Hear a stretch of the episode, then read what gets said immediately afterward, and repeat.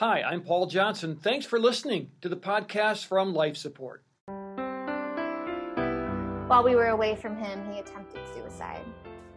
And it was absolutely shocking. I mean, I will never forget um, that day. I will never forget the emotions of that day, the emotions of that moment when I found out. Absolutely terrifying and absolutely shocking. Truly a blindside that we never saw coming. And I truly believe that Andrew never saw it coming as well. Those are the words of Kayla Stoecklein, who at one time relished the role of being a mom and a pastor's wife. Until a horrific day just a few short years ago when her pastor husband ended his life. The name of this program is Life Support. Everything you do from then on is different. One of the detectives, I think his name was He was a golden boy. And all we can do right now is come together. extreme domestic violence, multiple rapes. Welcome to Life Support, hosted by Pastor Paul Johnson from Ridgewood Church in Minnetonka, Minnesota. My name is Steve Johnson, Director of Five Stone Media, a co sponsor of this program, and our goal, as always, is to use story to bring hope and healing. And now let's join that conversation with Pastor Paul. So glad to have you along on Life Support. What we do here is we tell stories to help you find a deeper relationship with Jesus through suffering and trauma. And I hope that you're encouraged today. A very special guest with us. Kayla Stoecklein is a lady who has an amazing story to tell.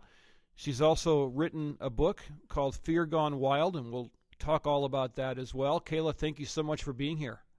Thanks so much for having me. It's an honor to sit down and chat with you today. So, your story is a hard story. It's a story that uh, many people uh, shy away from talking about, but you're willing to come out and talk about it, and I really appreciate that. Can you kind of um, start us out where you would like in your story to help us give us context, and then exactly what happened, and then we can talk about how Jesus has guided you along through that as well. Sure.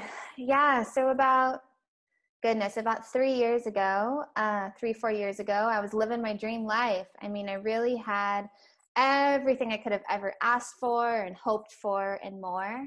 I was married to my dream guy, Andrew. We had met in college and fell in love really quick and got married really young. I think I was 21 and he was 22 when we got married. And we just stepped right into the trenches of ministry. He was a PK. He was raised in the church. His parents had started a church when he was three years old. And so we jumped right into ministry together. Um, and a year into that marriage, his, his father was diagnosed with leukemia. So that was really the first kind of whirlwind for us as a couple and for our family and for our church. And um, that that moment really forced Andrew to kind of step up to the plate and take on a lot of responsibility at 23 years old. You know, he was leading, co-leading the church with his dad, speaking regularly on Sundays and kind of doing a lot behind the scenes to run the church from a tiny little hospital room in LA while his dad fought for his life for 4 years his dad ended up passing away in 2015 and just a few months before andrew was handed the official baton of leadership and became the lead pastor of our church. And during that time as well we were welcoming babies into our home. We had three boys together and life was full. Life was busy. We had been through some really hard stuff. We were still grieving the loss of his dad. Our church was still grieving the loss of his dad but we were hopeful. You know we had a hopeful future. Andrew was full of vision. He knew where he was headed. He knew where he wanted to take the church. He was excited and honored to have the opportunity to be the lead pastor and i loved being a pastor's wife. I mean i really loved my life. I was so proud of my life. I loved sitting on the front row, on the right hand side of the room every single Sunday, watching my guy do his thing on stage, and I got to be his wife. It was such a beautiful gift. And then in 2017 is kind of when things started to take a turn. Um, my husband started having panic attacks.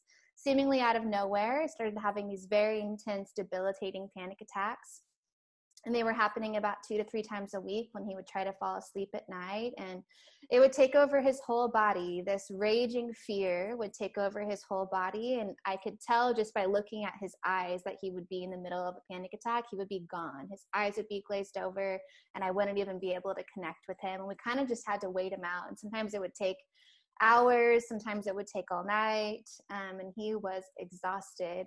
But he was pushing through and he was still showing up to speak on Sundays. And we were seeing doctors trying to figure out what is going on inside of his body to cause these panic attacks. And so from about October 2017 until April 2018, he, he wrestled with those panic attacks and we had no idea what was going on. And it was in April that he hit this wall and had a massive panic attack that landed him in the hospital. And it was after that that we all kind of decided, you know, enough is enough. Like, this guy is not healthy. He's not well. He's been showing up and pushing through so much, like, not just the panic attacks, but the season before the panic attacks when his dad passed away and he didn't take time to grieve and he just kept working and just kept showing up. And so he loved the church so much. It was very difficult for him to take time for himself, but we all knew that he needed to. And so we put him on this sabbatical and just a few weeks into his sabbatical, he was diagnosed with depression. And I'll never forget sitting in that psychiatrist's office with him. The psychiatrist looked at me and said, Your husband has depression. And I was shocked. I mean, I really was shocked. I really didn't see it coming. And Andrew was relieved. He was relieved to have a diagnosis. He was relieved to finally know what was causing the panic attacks, what was going on inside of his body. And he and the doctor were both very hopeful that he was on the low end of the spectrum, that he would bounce right back, that it really wasn't that big of a deal, that with rest and therapy and time off work, that he was going to be just fine. And so from April to July, Andrew rested and wrestled with depression. And our home wasn't the most peaceful environment to be wrestling with depression. We had three young boys. At the time, they were two, four, and five. Um, so I was really torn between being caretaker to Andrew and mother to our kids. And so a lot of the times, Andrew would just be back in the bedroom resting well, I was running around with the boys trying to keep them busy and keep them away from dad so that he could rest. Um, but we were really doing everything we knew to get him better. He was seeing a psychiatrist every other week. He was taking medication. We were seeing a therapist for two hours every single week. He did solo trips to spend time in solitude. We did a two week road trip, just the two of us. He went and spent time with mentors. Like, you name it, we did it. We tried it. We were trying to get him better. And so by the end of July, we actually thought he was getting better. And so he was released to go back to work. And he was excited to share about what he had been through. So he hit the ground running. He gave two powerful messages on mental illness. He called the series Hot Mess. And at the time, it wasn't something that a lot of pastors were doing. At the time, not a lot of pastors were talking about mental health. It was still even though it was just a few years ago, it was still kind of this taboo topic in the church. And he was willing to go there. He was willing to be vulnerable. He was willing to share that he had been struggling with depression. And he talked about depression.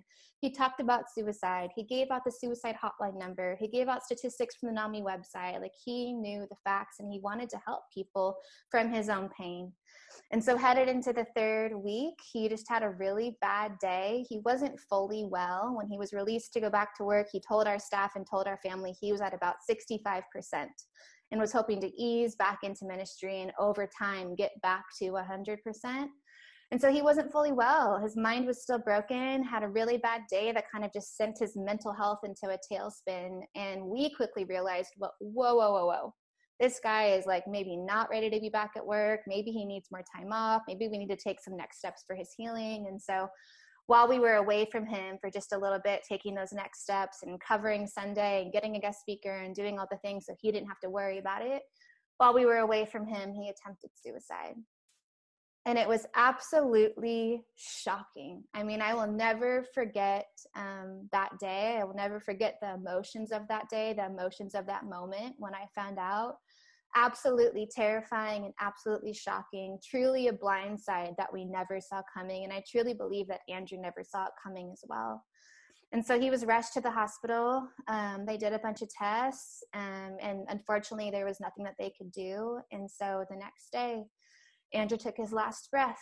And with that, um, I was handed a brand new life as a widow and single mom of three young boys that were two four, and five. And so this new life I never saw coming. So that's kind of where I am today in that new life and rebuilding that life um, and walking out every day with my three beautiful boys.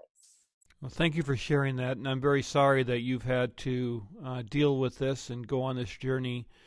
You you talked um, earlier that you were kind of living the dream. You know, you you um, loved what you were doing. Um, and all of a sudden things shifted and changed. So sometimes the Christian community isn't the easiest place to make those changes because people see you a certain way and expect you to kind of stay that way. Tell me what that was like for you.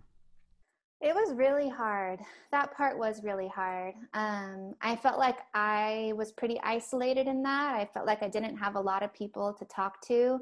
For the majority of my friends, Andrew was their pastor. Most of my friends went to the church. And so I didn't feel like I could be fully honest about what the day to day life was like in our home when Andrew was struggling. I wanted to protect him. I wanted to protect his image. I wanted people to see him as strong.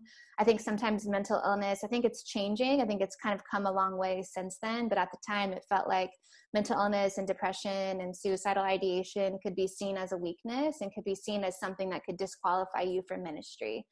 And so I think it was hard. It was hard. I, I felt a lot of shame and it was hard for me to talk about it. I think it was hard for Andrew to talk about it as well. I remember one time um, we were on a date night and I felt compelled to kind of share this depression that we were wrestling with in our home. I felt compelled to write a social media post and I had written something and I told him I want to share this and tell people, you know, you've been struggling with depression and we're praying for healing and kind of have people pray with us. Like, we need prayer. You need prayer. Like, this is really hard. And he told me no. He didn't want to share that. He didn't want to talk about it. Um, and I'm grateful that he eventually did feel like comfortable talking about it when he did return to work. Uh, but it was, it was like this thing that was hush hushed. And I think it is something that does happen in the church. I think it's hard for pastors to feel like they can show any weakness. I think it's hard for pastors to have space to be human. I think it's hard for pastors to have space to make mistakes. Um, and I think at the end of the day, what's been so helpful for, for me and for other people to know is that pastors are people too. Pastors are human, they're not superhuman. I think oftentimes we put them on this pedestal and we put all this pressure on them when in reality, they're just as human as the rest of us. They make mistakes just like the rest of us. They're trying to figure it out like the rest of us. And Andrew was still growing. It was such a big role to step into, and there was a huge learning curve, and there honestly wasn't a lot of grace for that learning curve. Um, and so it's hard. You know, I think there was a lot of expectations that people put on Andrew, and I think Andrew put a lot of expectations on himself as well. He never took the Enneagram, but if you're an Enneagram fan, I think he was a one on the Enneagram. I am labeling him as a one, but he just had this perfectionistic um, tendencies, this drive for excellence um, that I think made it hard for him to show any weakness. Um, but I know that changed with the mental health that he went through. You know, it, it did kind of open him up um, to be willing to share. And I'm grateful that he did have those two weekends to share, and it was very impactful. So I think as as a pastor, you are always wondering how much should I share, how much is too much, how much is too much about me. I'm not here to talk about me. I'm here to, to talk about the cross and Christ. And so not only are you in that sort of middle ground of, you know, how vulnerable should I be, but you don't want to be the focus either. And so I think a lot of pastors keep it inside because they they simply out of a good heart uh, don't want to be telling stories about their own life. They want to get on to the things that they feel, you know, are really important. So those are hard decisions to make when you're up there speaking, and especially for a guy that's that young, that was feeling his way along in a, in a big church. So I'm sure you noticed that as well, those kind of struggles inside of him.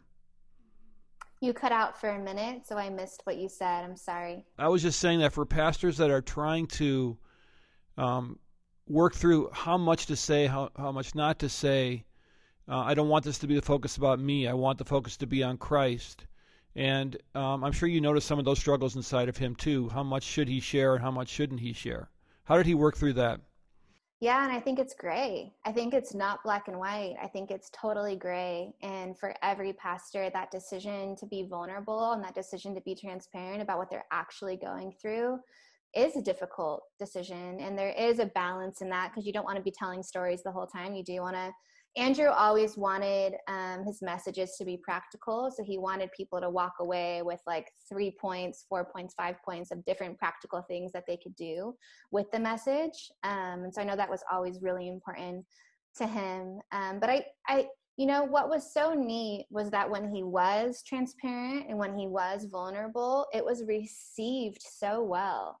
I would encourage pastors to do that. I would encourage pastors to be vulnerable, to show their weakness, to show their humanity. Um, I think it just is really helpful for people to, you know, feel that me too. You know, like I'm not the only one struggling. Like this person that I look up to, this person that um, in my eyes is like so close to god and like has this beautiful relationship with god like they struggle too. Um, so i think it's really powerful when pastors can weave that into a message in a way that's vulnerable and authentic and helpful. We should have everybody you know come to my house for at least uh, a few minutes every day to see uh, real life in action. You know teenagers that aren't in school that are there and so forth it is a good a reality check but here you are now. You're you're you're dealing with this shock of this thing you never saw, even though you you saw symptoms, but you never thought it would end up like this. Uh, what was God doing in the midst of all of this? How long did it take you to even be able to to to think, let alone try to grapple with what God was doing? Mm-hmm. It was a really interesting journey with God through all of it. Um, during Andrew's sickness, during his illness, I felt like God was so distant. I was asking the question, Where are you, God? Why aren't you fixing this? Like, here's this man that has served you with his life. We just lost his dad. We just walked through leukemia. Our church has already been through so much. Like, why are you allowing this to happen? Why are you allowing panic attacks to invade his his mind and invade his body and invade his peace? Why are you allowing depression? Why are you allowing anxiety? Why are you allowing this season? And so it was this wrestling with god when andrew was sick and i would spend time in prayer and i felt like god was silent. I felt like i was in this desert season of where are you god? Why aren't you coming through? Why aren't you fixing this? And then andrew dies and then again, I'm like, really? Like, really, God? You're going to allow that to happen after everything that we've been through and our family is serving you with their life? Like, really? You're going to allow our family to lose two men? You know, his dad and him within three years, our church to lose two pastors within three years. Like, really, God? Really? You allowed that to be filtered through your hands. And so it was this wrestling. But right after Andrew died, I felt um, the presence of God and I saw the hand of God so clearly, more than I have in my entire life. It was like it went from where are you, God, to literally God and everything, everywhere, all of the time. And I think and I think that's because the veil is thin. I think that's because, you know, Andrew and I really were one, and Andrew's in heaven, and I'm here on earth, and I still felt so connected to him. And so I was searching for heaven everywhere and I would get lost in a beautiful sunset. I would pull over to the side of the road and feel like I was immersed in heaven, immersed in the Holy Spirit, sitting with God. God kept doing these little tiny miracles um, as well that were just so clear. Even for my kids, I'll never forget the day that I told my boys. I waited a week to tell my kids. I just needed to sit with some child life specialists and figure out how I was going to do it. I wanted to do it the right way. I also cleared out our home. I wanted what I was sharing with them to match our environment. And so I cleared out his side of the closet. I cleared out his shoes from the garage. We parked his truck on a different property. And I talked to people and wanted to share it the right way. And so that day was the hardest day of one of the hardest days of my entire life was sitting those three boys down and telling them daddy's not coming home but right after that conversation, my son, my oldest son Smith, and I um, sat at the kitchen table and we were coloring in this coloring book that someone had given us for children grieving. And we were coloring, um, it, they were comparing grief to the process of a caterpillar, how the caterpillar goes from the egg to the caterpillar to the chrysalis to the butterfly and it was this beautiful comparison this beautiful moment of, of coloring that with him and then it was nap time and so i went over to the curtains to close the curtains and there was this little tiny caterpillar at the top of the curtain. And i grabbed the caterpillar and i ran to my son smith i'm like look we were just drawing in your coloring book about caterpillars and learning about caterpillars and learning about grief and we just had this really hard conversation and look at this can you believe this? Like the door was closed the caterpillar should have not been there. We had never seen a caterpillar in a house before and I show my son Smith, and he says, It's a miracle from God. Hmm. So God gave us little tiny miracles that my sons could see and understand and grasp, and then huge giant miracles like like the money that came in through the GoFundMe campaign that that supported me and the boys. You know, my husband died by suicide, and with that, there's a you don't get life insurance, and so even huge ways like a huge financial provision and small ways like a little tiny caterpillar and so I really felt like God's hand was in everything, that He was everywhere. And even my closest friends, I would sit down for coffee with my friends and they would be crying tears over the goodness of God. We would sit at a coffee house just a few weeks after my husband passed away and be crying tears over the goodness of God. It was such a, par- a paradigm. It was such a paradox. It was like this really really deep pain and then also this like really really deep sense of like gratitude and joy at what god was doing um, despite all the loss and pain yeah and i think what you're describing is the the peace that's beyond understanding and the work of the holy spirit uh, I, I know that uh, when I've gone through trauma, uh, the Holy Spirit, I, for lack of a better term, just kicks in and, and almost thinks for you. And so that is really a powerful testimony that people that are suffering right now can take to heart and say, you know, God is working. You may not feel it at the moment, but God is still with you. And you experience that, it sounds like, in a, in a major way. I so, did. It was really powerful. You know that verse, "The Lord is close to the brokenhearted and comforts those who are crushed in spirit." I mean, that I had that plastered on my fridge, and I felt that every single day. I felt like God was so close, walking this out with me. So tell me about the book, Fear Gone Wild. What prompted you to, to put all of this down on paper and publish it?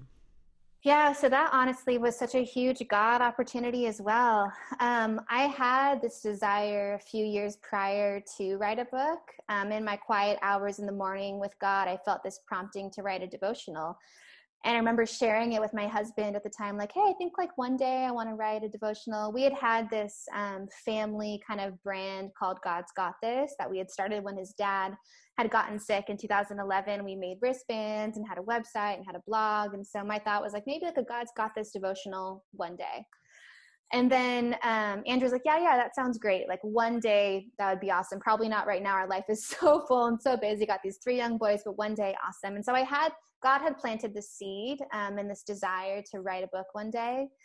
And then Andrew passes away, and I just start writing. I mean, the words just started flowing, and we already had that blog set up as a family. And so I was just sharing what I was learning through that God's Got This blog, and it, and me sharing that kind of caught the attention of different agents and publishing companies and authors. And so I had people reaching out to me left and right saying, Hey, if you ever want to write a book, I'd love to help. Hey, I'd love to connect you with my agent. Hey, I have this, you know, so it just all, all the doors were opening. And so I really felt like there was just this prompting from God that like, this is what I'm, God couldn't have made it any clearer that that was the next right step for me. Um, and so I just walked through the open doors and the ideas came and the inspiration came and I wrote the proposal and it happened. And so it was honestly one of the most healing um, pieces of my journey. And I'm so grateful that I did it from the place of pain. I know oftentimes people say it's best to write from the scar, um, but for me, it really was so helpful for me to write from that place of pain while everything was still so fresh, while I was feeling those real, raw emotions. And so I started where the story started. I started with the panic attacks, and I talk about panic attacks, and I talk about depression, and I talk about isolation, and I talk about suicide, and I talk about grief. And it really was helpful for me to go back into my story and kind of see it from a 360 uh, point of view. Like, what did it what did the room look like? How was I feeling? How was Andrew feeling? What was that conversation like? What was God doing in that moment? What was I learning? Um, and then trying to help the reader. I didn't want to just share a sad story. I also wanted it to be helpful. And so throughout the book, I also give practical, helpful handles like what do you do when someone's having a panic attack? What do you do when someone tells you they're struggling with suicidal thoughts? What do you do when the depression diagnosis comes? How do you get out of isolation? What do you do when somebody dies by suicide? How do you walk out grief? How do you walk out grief with God? How do you still have hope um, when you've lost everything you ever wanted? So it was really powerful for me personally and honestly i wrote it for my kids um, i wrote it for my boys so that one day when they're older and they have more questions that they'll be able to sit down and read the story from the beginning and my hope and my heart behind it is that it will give them empathy and compassion for their dad, that they won't see the suicide as something that their dad chose, but they'll have empathy and compassion and see that their dad was sick and that he really fought hard to stay. Well, the book is called Fear Gone Wild, and um, I, I'm so thankful, Kayla Stoecklein, that you've spent some time with us today. We're going to have you back next time, too. I've got a whole bunch of more questions. Your story is powerful, but thank you so much for being here today. Thank you so much for having me. It's been an honor. Kayla is right. God is always working and He is with the brokenhearted. And if you right now are suffering, if you're in pain, if you don't know where to turn, know that God is with you and that He will never forsake you. He has promised that and He is good for His word. And I'm so glad that you've joined us on life support. Thanks for spending some time with us. I want to thank our fine partners at Faith Radio, and you can check us out at myfaithradio.com. And you can see a video version of this at fivestonemedia.com. Check us out here at Ridgewood Church as well at myrwc.org. And thanks so much for listening to Life Support. Life Support is a co production of Five Stone Media and Ridgewood Church in Minnetonka, Minnesota.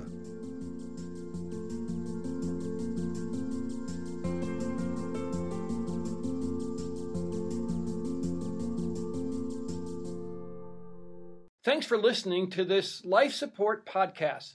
These conversations are available because of listener support. You can make a gift now at myfaithradio.com. To avoid missing future editions of Life Support, subscribe to the podcast today at iTunes or your podcast player. And thanks for sharing this audio link with a friend and grow the impact of life support.